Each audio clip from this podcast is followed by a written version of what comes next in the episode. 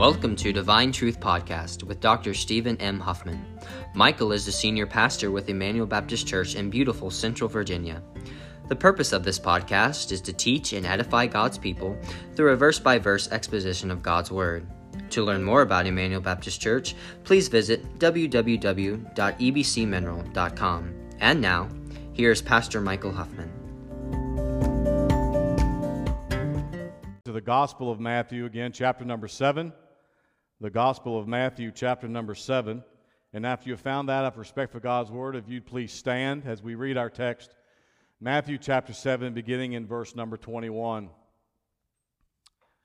where Jesus says, Not everyone that saith unto me, Lord, Lord, shall enter into the kingdom of heaven, but he that doeth the will of my Father which is in heaven. Many will say to me in that day, Lord, Lord, have we not prophesied in thy name? And in thy name have cast out devils, and in thy name done many wonderful works? And then will I profess unto them, I never knew you.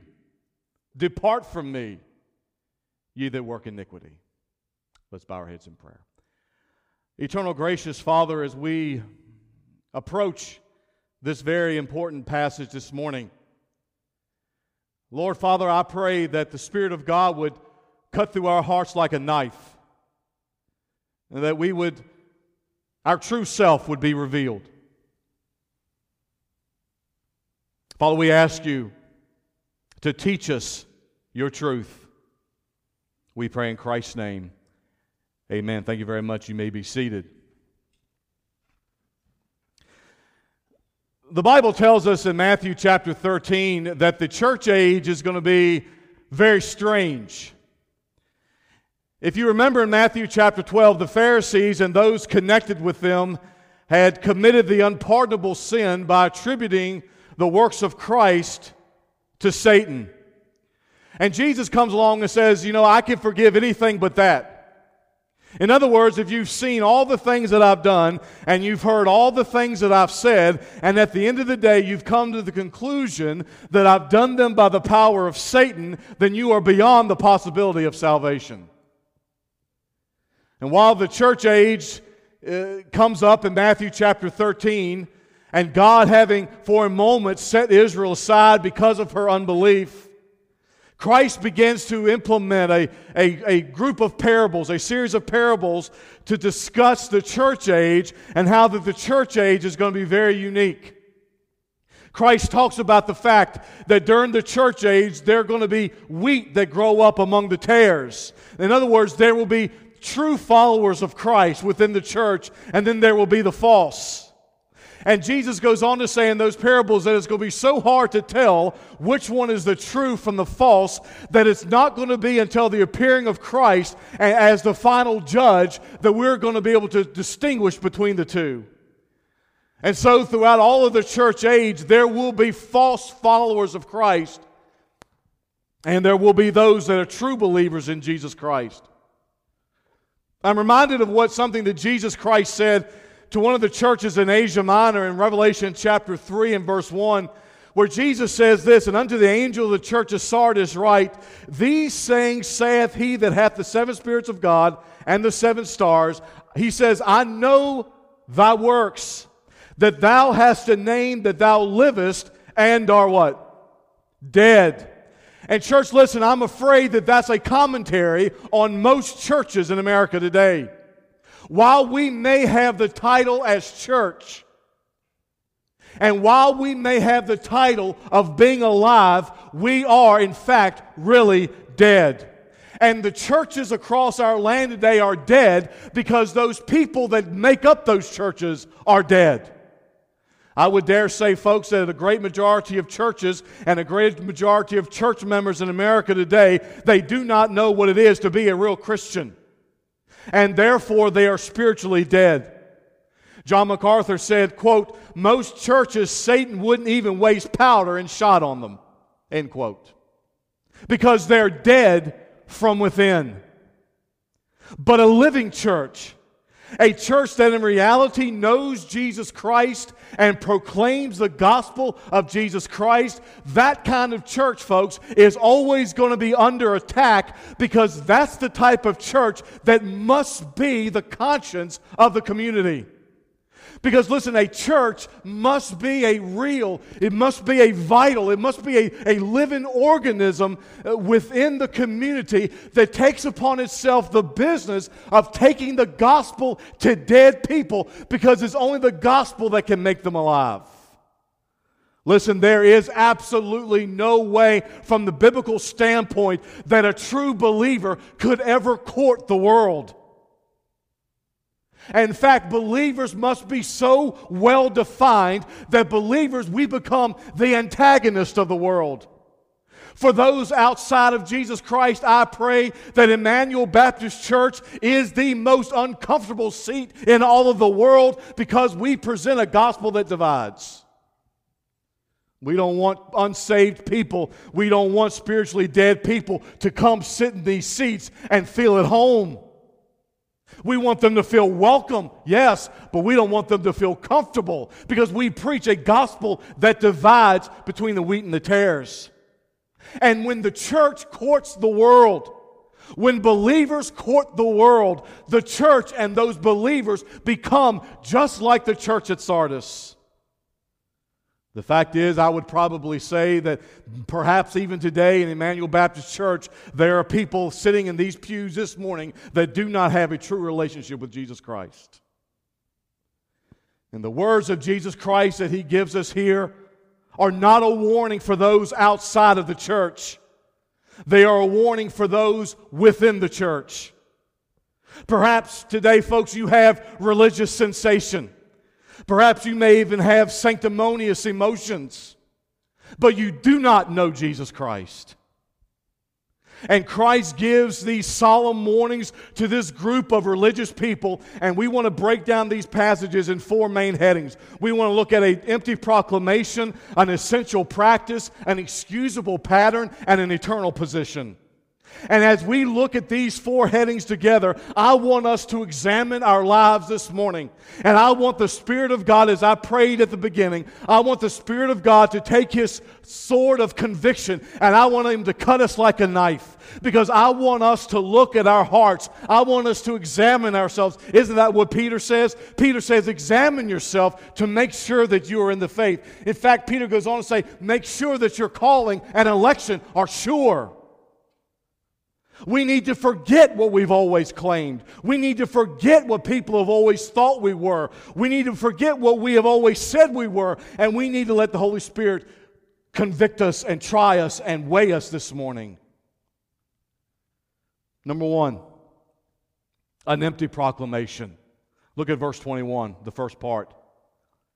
Jesus says, Not everyone that saith unto me, Lord, Lord. Stop right there. Remember what Christ had just said at the conclusion of the last sermon in verse 20 of chapter 7? Wherefore by their what? Fruits you shall know them. Now, in verse 22 of our present passage, Jesus uses the phrase in that day.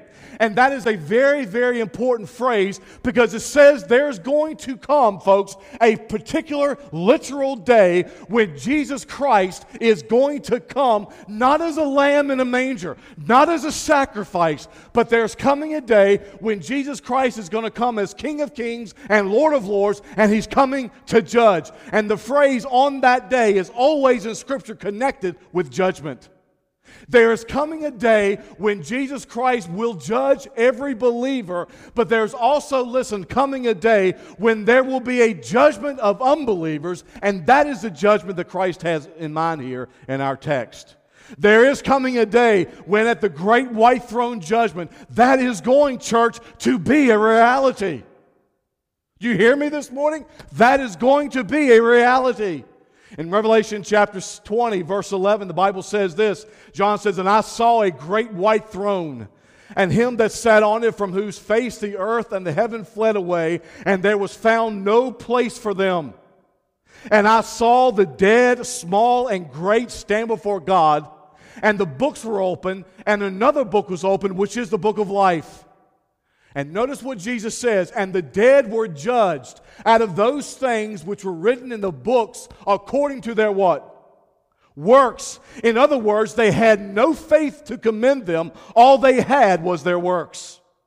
And then he says in verse 13, and the sea gave up the dead which were in it. And death and hell delivered up the dead which were in them, and they were judged every man according to their works and death and hell were cast into the lake of fire. This is the second death. And whosoever was not found written in the book of life was cast into the lake of fire. And Christ teleports his listeners here on that mountain to the final judgment and to the people that will be confronting Christ. And there will be people on that day Jesus says, that have a verbal assent. Now, Christ tells these people that are sitting on the mountain that day that true followers of Jesus Christ will be known by the fruit that they bear, right? By their fruit you shall know them. Because, as Jesus said in our last passage, a good tree cannot produce bad fruit, a bad tree cannot produce good fruit. And the Bible says that the tree that produces bad fruit is going to be cut down and thrown into the fire, right? And this is the picture we said together of eternal punishment for those who do not have the fruit of true regeneration and faith in the Lord Jesus Christ. However, Jesus Christ, I want you to understand this morning, goes a little bit farther and tells his listeners that they better be careful not to mistake the fruit. Because listen, church, Jesus Christ makes it clear right here that proclamation is not fruit. Okay? Proclamation is not fruit. Christ says it is not the one that has a particular proclamation that's truly born again. It's not even the ones that may have acknowledged in a verbal way the lordship of Christ. Do not believe, church, anyone that says that it's easy to become a Christian. Listen, salvation for the sinner cost God his own son. It cost Jesus Christ his own life, and it will cost you everything to be a Christian. Salvation is not gained by repeating words, least of all saying, Lord, Lord. Now, the Jews would use the term Lord uh, alone as a, as a term of respect and honor. But for those people who would use the term Lord, Lord, suggests a much more than just human respect. And what Jesus Christ comes along here and says is that empty words, church, empty words of acknowledgement of who I am is not the fruit that proves the veracity or the truthfulness of one's faith. One's faith, church, is not measured by lip service. Let us this morning not only examine our neighbor, but let us this morning, most, most importantly, examine ourselves. This is the sole reason why Jesus Christ started with a Sermon on the Mount the way he did and why we've spent so much time here. Because we must come to God on His terms, and that requires that we recognize our total unworthiness and our total inability, and that means the death of pride and self. And just a mere flippant acknowledgement of the Lordship of Christ does not according to Christ, does not guarantee someone's home in heaven. Jesus Christ makes strong demands on those people who would enter the kingdom. And the, and the strong demands, folks, as we've been looking at this sermon, the strong demands of Christ can be summed up in one word, and that's the word righteousness righteousness. Except your righteousness, he says in verse 20 of chapter 5. Except your righteousness exceed the righteousness of the scribes and Pharisees, you shall in no case enter the kingdom of heaven. And what you have in verses 21 through 22 is a verbal profession. There are people who say that, that are, there are people who say that they are Christians, and they are not. They say and they say and they say, they hear and they hear and they hear, but something is missing. Because, church, listen, eh, the verbal profession alone does not cut it. Because Jesus Christ says that everyone that acknowledge not everyone that acknowledges me as Lord will enter heaven. In one sense, it is a verbal acknowledgement, but in another sense, it's intellectual suicide. John MacArthur said in his book, Truth War, he made this following short statement. He, said, let's, he says, Let's be clear. Truth certainly does entail more than bare propositions.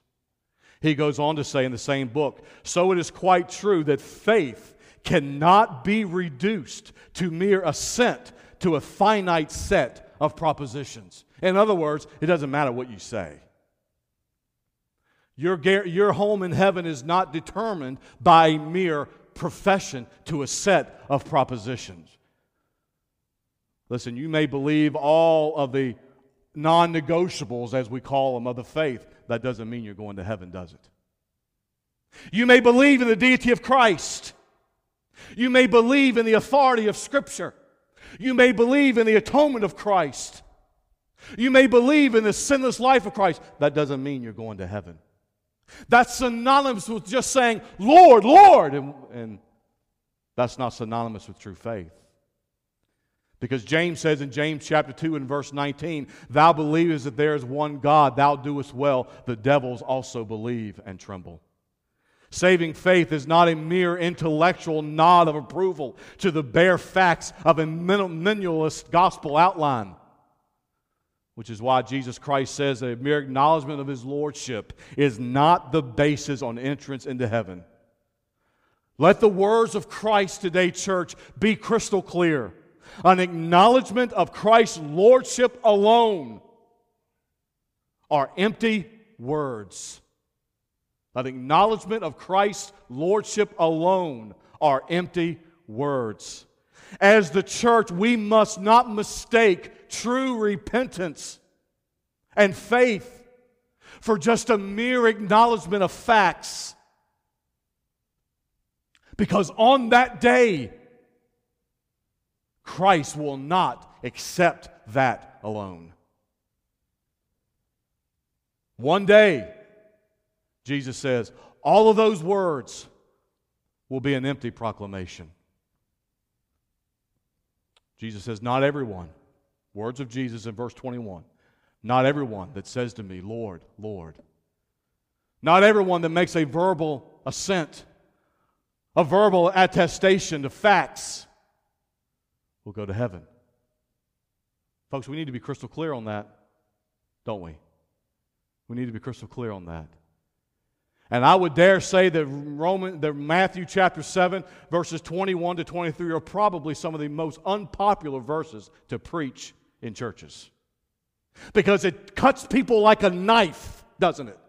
It cuts people bare. It cuts, it slices right through their religion.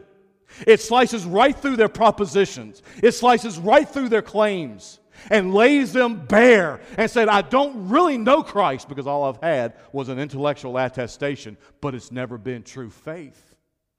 It's all been an empty proclamation. But not only an empty proclamation, but number two, an essential practice. An essential practice. Look at the last part of verse 21. Jesus says, Not everyone that saith unto me, Lord, Lord, shall enter into the kingdom of heaven. Now, notice what he says in the latter part of the verse. What's he say? But he that doeth the will of my Father which is in heaven. It, listen, church, it is not the profession. It is not the acknowledgement of facts that proves the reliability of faith, but it is that practice that accompanies the profession. How does a man or a woman become part of the kingdom of God? Well, as we've already seen, it's not the one that just says, Lord, Lord.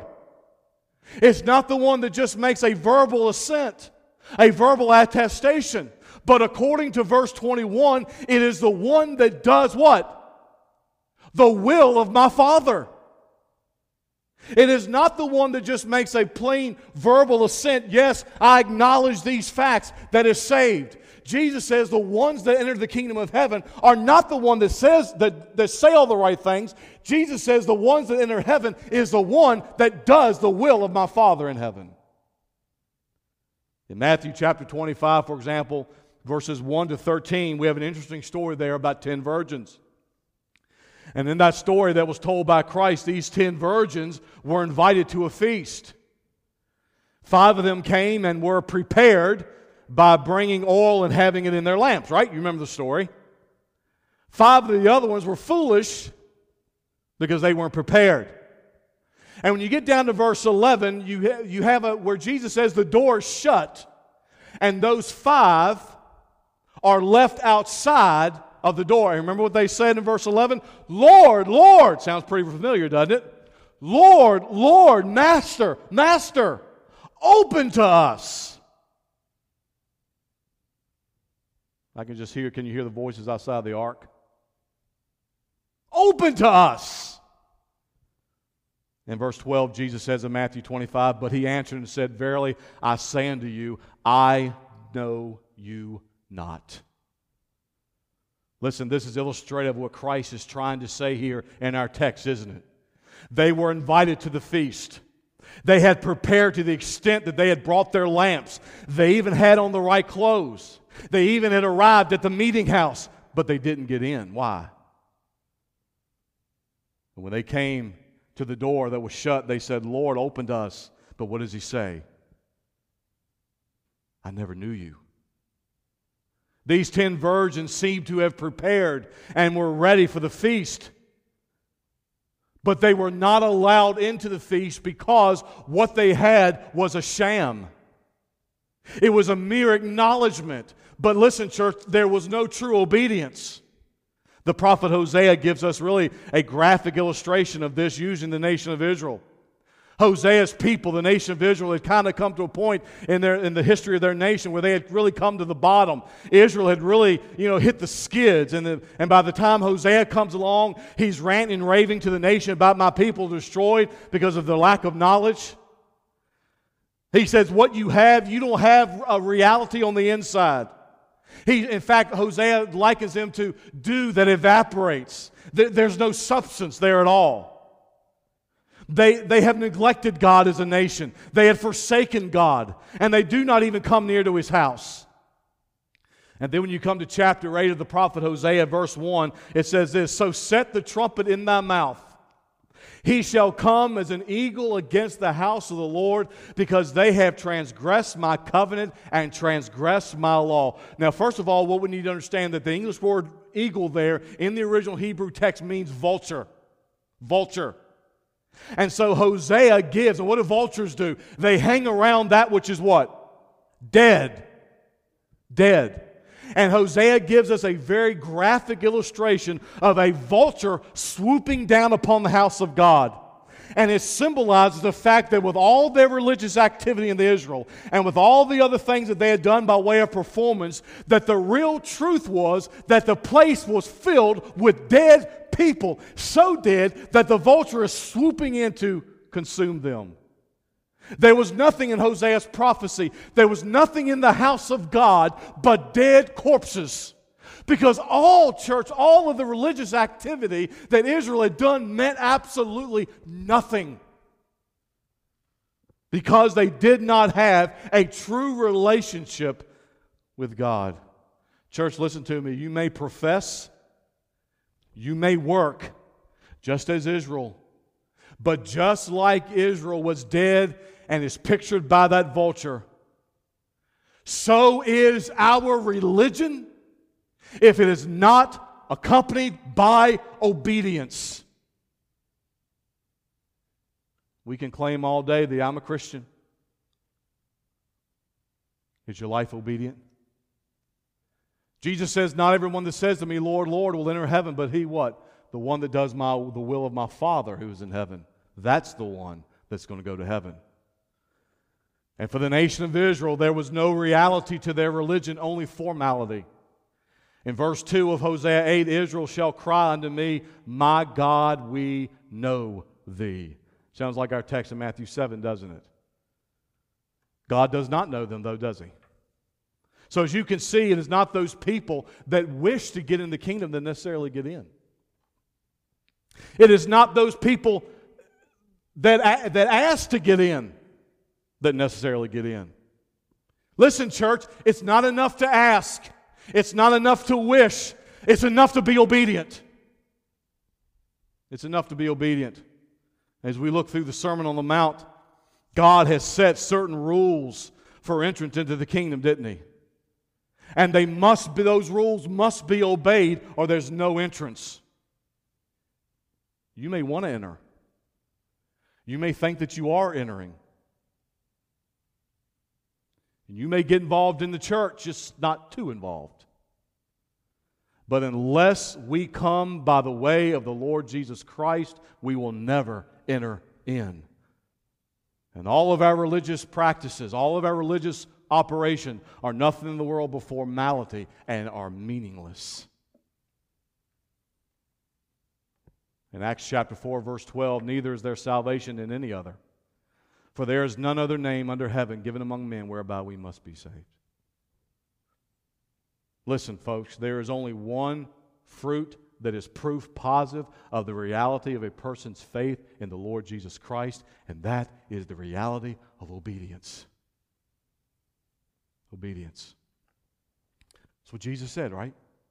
Not everyone that says to me, Lord, Lord, but the one that does the will of my Father who is in heaven. Listen, you do not obey to be saved. Don't please, don't misunderstand me. You do not obey to be saved. You could never do that. You could never obey enough to be saved because you're fallen. Dead people don't obey. And so you don't, you don't obey to be saved. When you are saved, God the Holy Spirit works in you in such a way that He produces the heart that longs to obey and produces the ability to obey. It's still all God but it's only done in the heart of a person that is truly regenerate. Because it is only through personal faith in the Lord Jesus Christ that anyone will ever enter into the kingdom of God. It is not through church religious emotion. It is not through religious practice. It is not even through sanctified feelings. Lip profession means nothing. It is no good. There must be obedience because obedience is the proof of the work of God in the heart of his children. Do you long to obey the word of God? And I'll go in so far, the Bible even goes so far as to say this do you not even uh, do you not only long to obey the word of God, but do you obey the word of God? Do you obey God's word? I didn't say perfection. The Bible doesn't say perfection. But Jesus said, the ones that's truly born again are the one that is going to, out of a normal course of life, obey the will of God. And I'm afraid that in our churches and our pulpits across our land today, folks, we, do, we put far too much emphasis on the carnality of Christians instead of the sanctification of Christians. We are not called to be carnal. We are called to be sanctified. We are called to be like Christ. And that means obedience to what he says. Because that's the proof of true faith. It's not the one that says, Lord, Lord. You know, you kind of get the element of shock, don't you, when, when the people heard this? You mean we're not getting in? Whoa, wait a minute now. What do you mean, Lord? What do you mean I'm not getting in? I remember the words of Jesus when he said in Luke chapter 6 and verse 46, why you, and why call ye me Lord, Lord, and what? You see, obedience is always tied to the lordship of Christ. And if there's no lordship of Christ in your life, folks, there's no salvation. There's no such thing as Jesus Christ. Listen very clearly to me. There's no such thing as Jesus Christ being Savior alone and not also Lord. That is absolutely foreign to the Word of God. It's popular preaching today, but it's absolutely foreign to Scripture.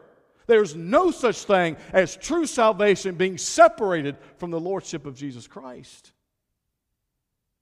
And verse 21 gives us a proof positive of that once again. It's not the person that calls me Lord. It's not the person that acknowledges some facts, but it's the person that obeys the will of my Father in heaven.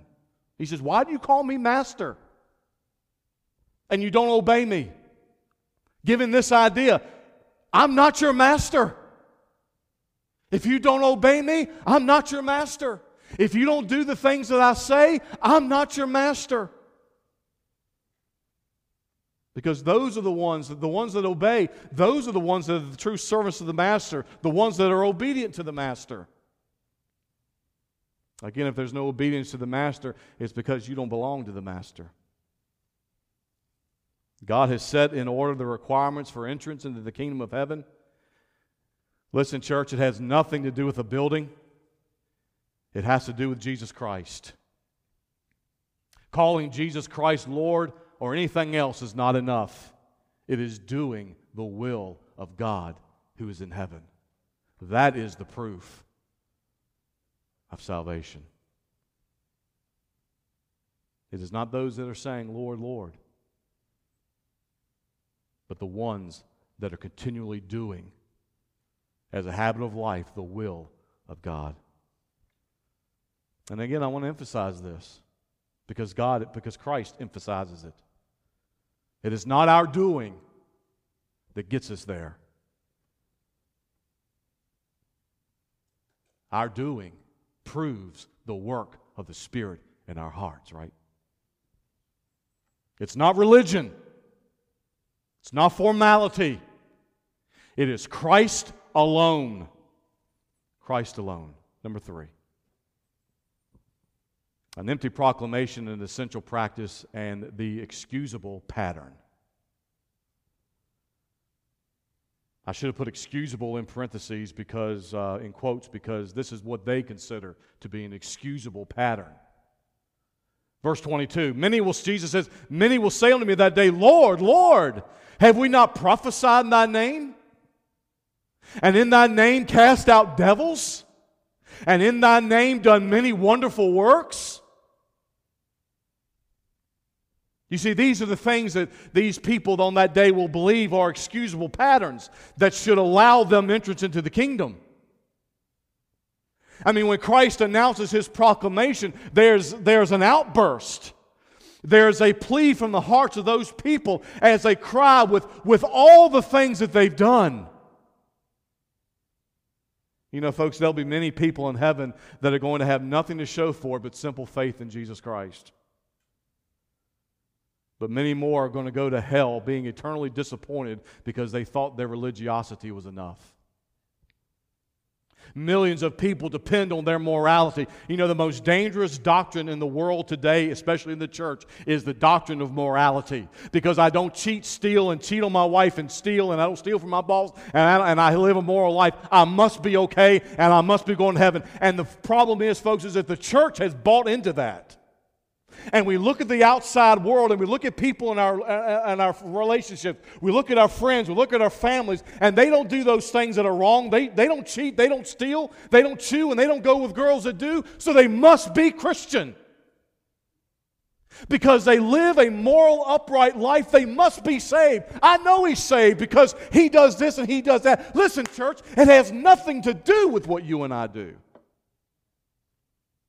It has nothing to do with that because millions of people will depend on their morality. They'll depend on their good deeds, their baptism, their church membership, their religious feelings. Voddie Baucham said this Hell will be filled with people who didn't drink, didn't cuss, and may have even been baptized. Why? Because none of those things make someone a Christian. None of those things make someone a Christian. There will be many church workers in hell. There are going to be many pastors in hell, Jesus said. Prophesy means to preach or proclaim the truth. There'll be pastors in hell. And sadly, there'll be many teachers in religious schools in hell. And I'm sure that there'll be many people in that day that, said, that, that look at Jesus and say, Christ, Lord, Lord, it's us. It's me. I prophesied in your name. I cast out demons in your name. And in your name I did many wonderful works. Lord, it's me. It's me. Don't you remember me? And at that time, Jesus Christ will tear off the sheepskin and reveal the ravening wolf. The issue is not what was claimed. That's not the issue. There are many people in the church today that have orthodox theology. It's not the issue of what was claimed. The issue is that they weren't obedient to the Word of God. That's the issue. And Jesus said, if you're not obedient to the Word of God, you're going to hell. Because if you're not obedient to the commands of God, you're not a Christian, no matter what you may claim verbally. Jesus said in John chapter 8, verse 31, and then said Jesus to those Jews which believed on him, If ye continue in my what? If you continue in my word. In other words, if you obey me, that, that is the sign that you are my disciple indeed, right? In Colossians chapter 1, beginning in verse 22, in the body of the flesh through death, to present you holy and unblameable and unreprovable in his sight. If ye continue in the faith, grounded and settled, and be not moved away from the hope of the gospel which ye have heard and of which was preached. What's a sign of salvation?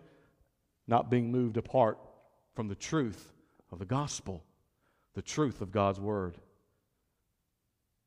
And listen, church, it's not just obedience that lasts until the newness wears off. Remember the parable of the seed and the sower that Jesus told? How many of those seeds were actually saved? One. Three of them sprouted, but only one of them was truly saved because only one of them produced the fruit of obedience. Just one. Just one. So it's not just obedience that lasts, quote unquote, until the newness of the wears off or, the, or until the first trial comes. It is an enduring faith. In fact, the writer of Hebrews says in Hebrews chapter 3, verse 14, For we are made partakers of Christ if we hold the beginning of our confidence steadfast unto the what? End. In Hebrews chapter 10, verse 38, Now the just shall live by faith, but if any man draw back, now, in other words, any man walk away from the faith, what does he say? My soul has no pleasure in him. But we are not of them who draw back unto perdition, but of them that believe to the saving of the soul. John says in 1 John chapter 2 verse 19, they went out from us because they were not of us. For if they had been of us, they would no doubt have continued with us, but they went out up from us that, that, that it might be made manifest that they were not all of us. Salvation and obedience to the Word of God are absolutely inseparable, church.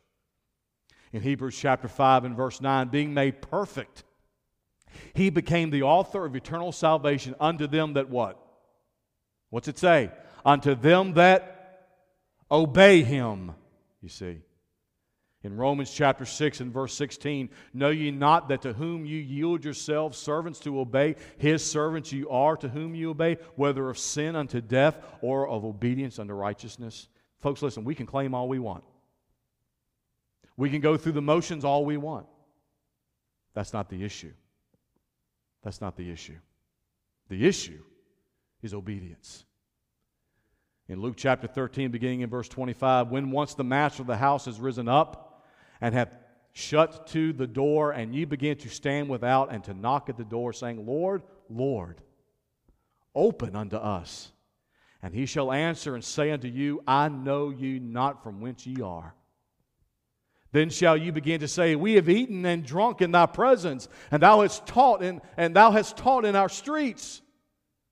But he shall say, you know, in other words, we've done all the right thing. Man, we've, we've enjoyed fellowship with your people. We ate with you. We drank with you. But he shall say, I tell you, I know you not from whence you are. Depart from me, all ye workers of iniquity. There shall be weeping and gnashing of teeth when you shall see Abraham and Isaac and Jacob and all the prophets in the kingdom of God, and you yourselves, what? Thrust out. Why? Because you did not obey the Word of God. Not that obeying is, is, is how you get saved, but obedience is the, is the proof of the reality that the Holy Spirit is working in your heart and He produces obedience because you belong to Him.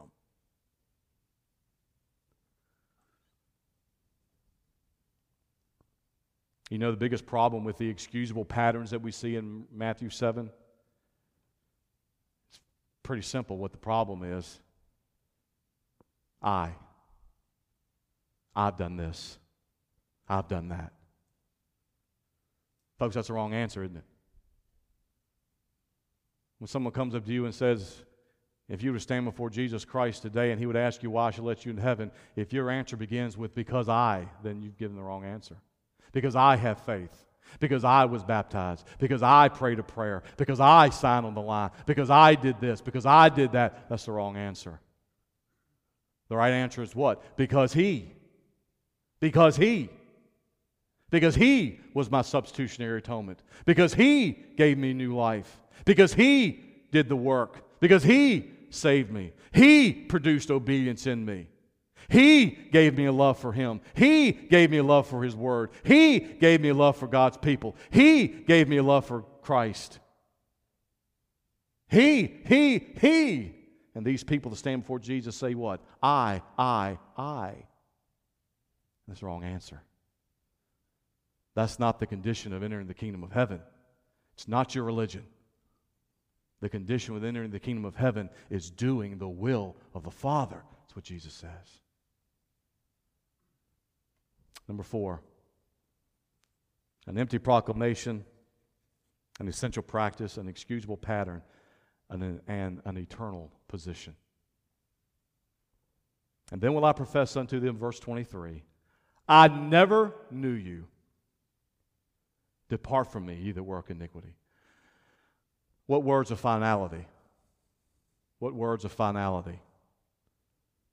Church, let me ask you a question because I don't know anybody's heart just like you don't know mine. Do you have a form of godliness?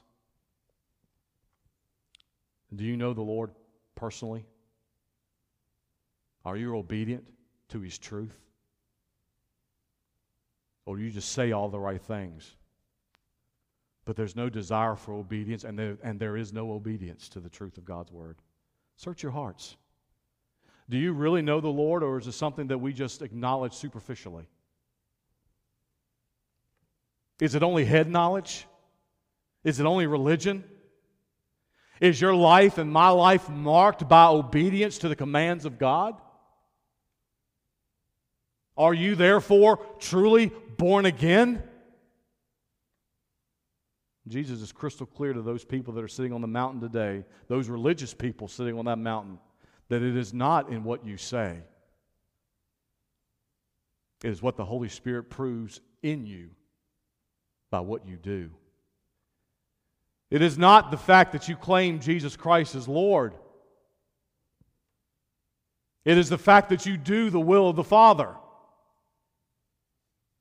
Then the Bible, Jesus says in verse 23, then I will profess. And the word profess means to openly proclaim that in that very moment, church, the Lord Jesus Christ will openly proclaim that he never knew them.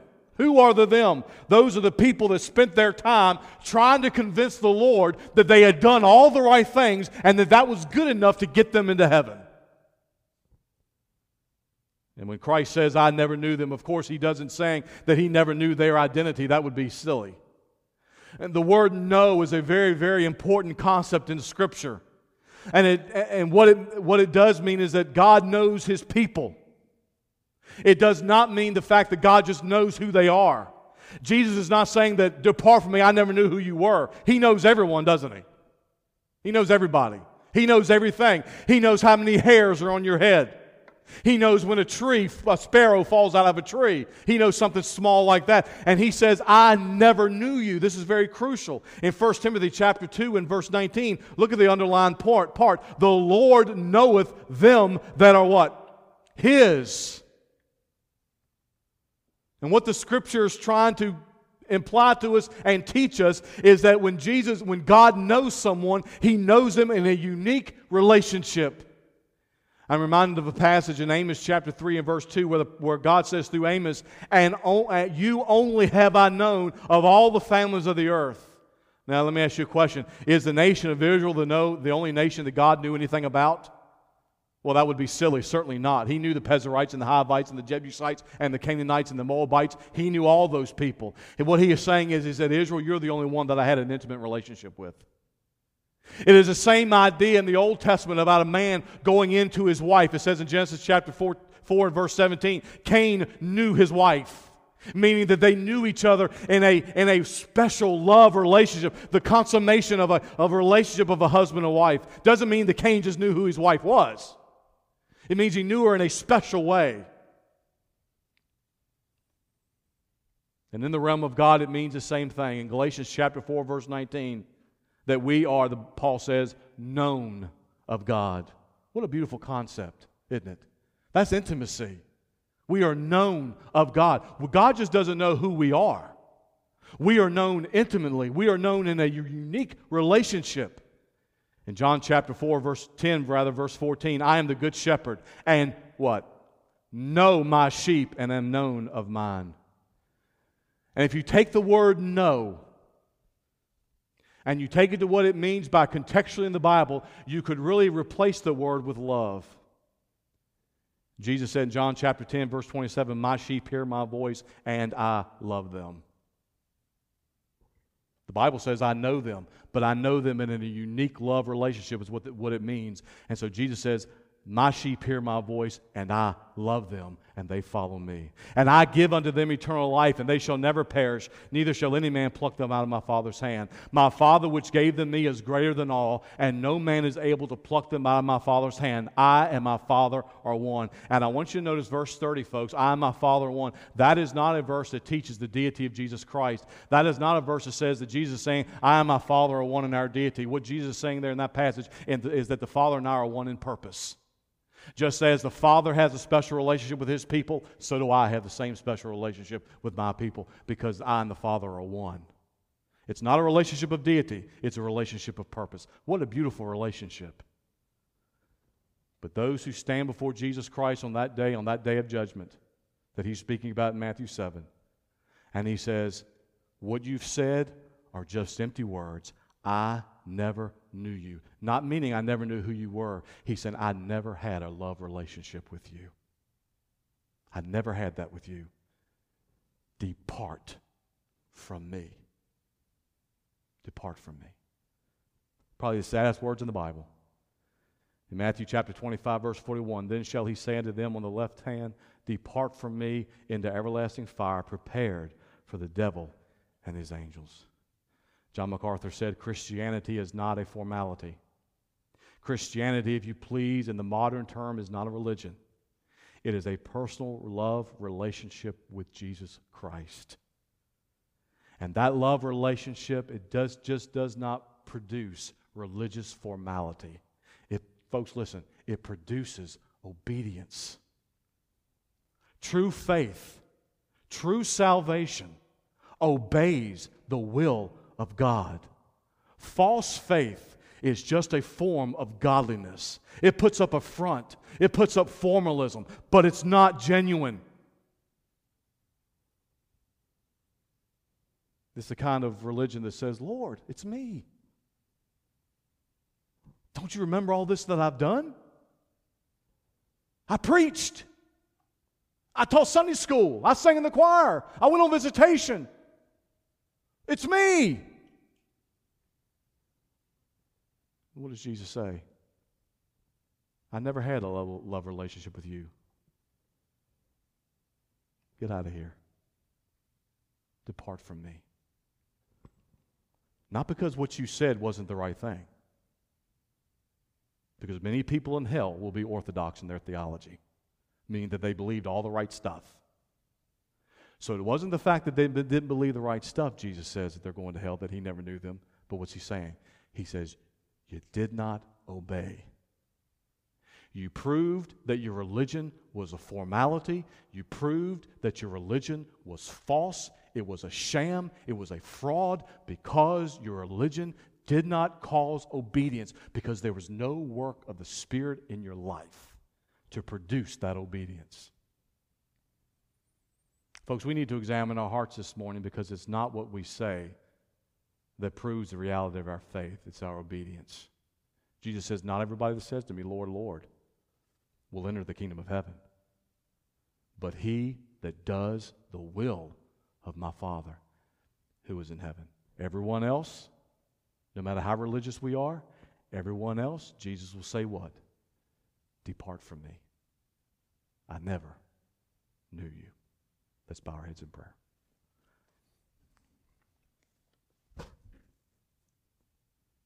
Father, what a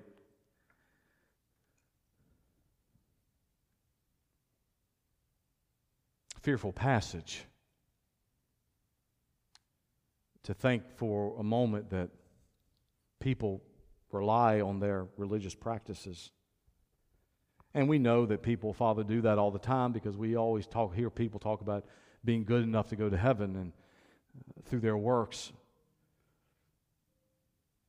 But to see it in this context of what Jesus said, that not everybody that says the right things, not everyone that's orthodox in their theology is going to heaven.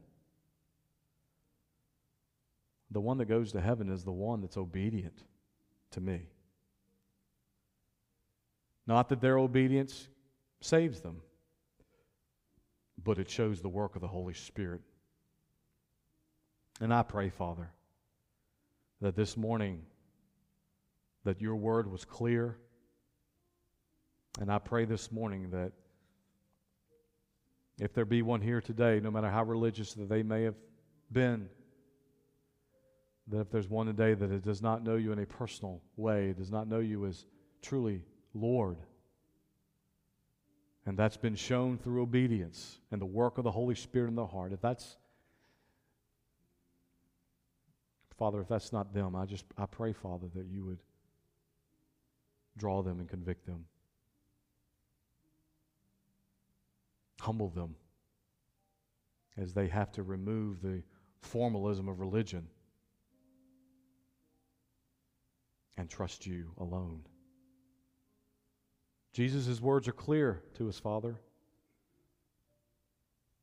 that it's not the one that's orthodox, it's not the one that acknowledges me as Lord.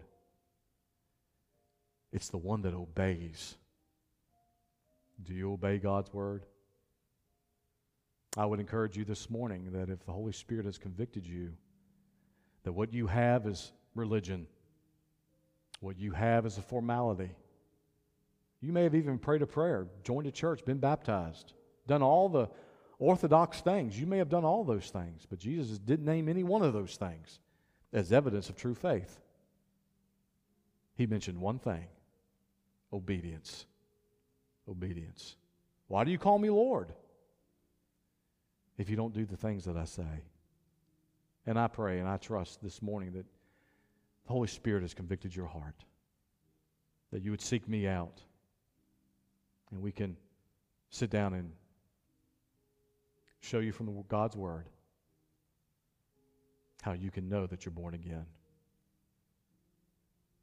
I trust and I pray, Father, that no one leaves today with doubts and questions, confusion, fear, but they would come get their questions answered.